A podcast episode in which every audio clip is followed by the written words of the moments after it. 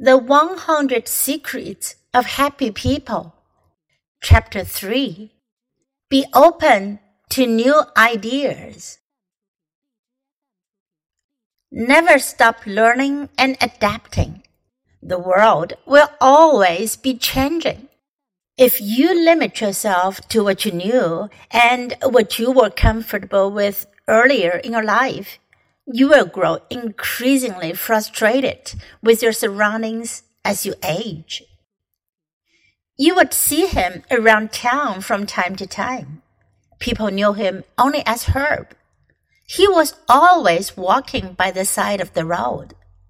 People asked him why he was always walking, and Herb told them he didn't believe in moving machines, didn't own a car, wouldn't own a car, wouldn't take a cab or a bus.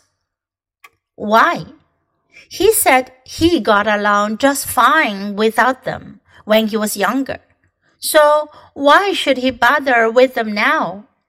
This belief provided him momentary comfort. He did not have to adapt, to face a change that he feared. However, he also shut himself off from everything that was not within a few miles of his house. The world might as well not have existed for him, as he could not directly experience anything outside of his hometown. Principles are valuable and should be cherished, but there is a difference between principle and stubborn practice.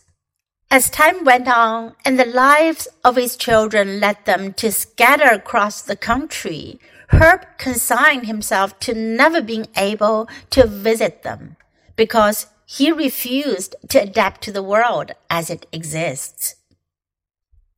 In research on older Americans, what predicted satisfaction more than finances or the state of their current relationships was their willingness to adapt.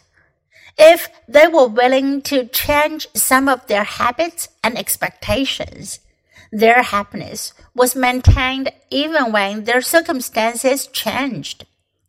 Those who were resistant to change, on the other hand, were less than one third as likely to feel happy.